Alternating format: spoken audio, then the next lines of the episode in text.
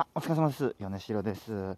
どうも。あの、ラジオトークにですね、お便りっていう機能がありましてね、これも大変ありがたいことにお便りをいただきましたので、えーちょっとね、ご紹介させていただきたいなと思います。えーありがとうございます。本当にね。あの、えーっとですね、これ、のんさんですね。質問じゃなくてすいません。ウィナーズのニューアルバムいいですよね。私は15夜サテライトから好きになりました。これからも配信聞かせてもらいますね。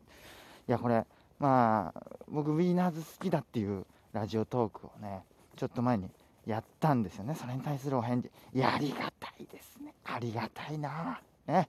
えー、ね、あの、15夜サテライト、いいですよね。そのね、えー、なんか、ゲンロック、まあ、ウィーナーズらしさもありつつ、ね、幻想的な感じもね、ありつつ、えー、そのボーカルの玉谷さんも幻想で浅見さやさんがまたね、えー、十五夜の感じと、えー幻想的な感じ。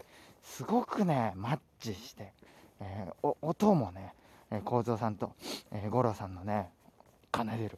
音もねなんかちょっと異世界というかねその現実の向こう側のなんか奏でる音楽。そして、えー玉谷さんと浅見さんの、えーボーカル。これが非常にマッチしてねなんかロックの向こう側というか現実世界の向こう側非現実にね連れて行ってもらえるみたいなすごくいい曲。ねえ本当に。ぜひね聴いていただきたい。でニューアルバムもいいですよね。バーでおっしゃってるんですよ。バーストポップアイランドっていうね。僕はまだ、えーこれが結構前にね発売したんですけどね。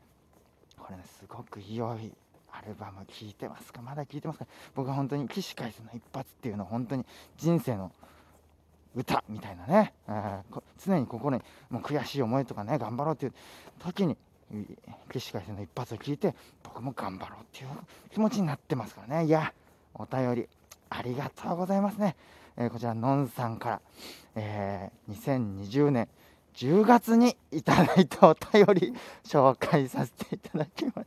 ごめんなさい。ラジオトークを全然開いてなかったのでごめんなさい。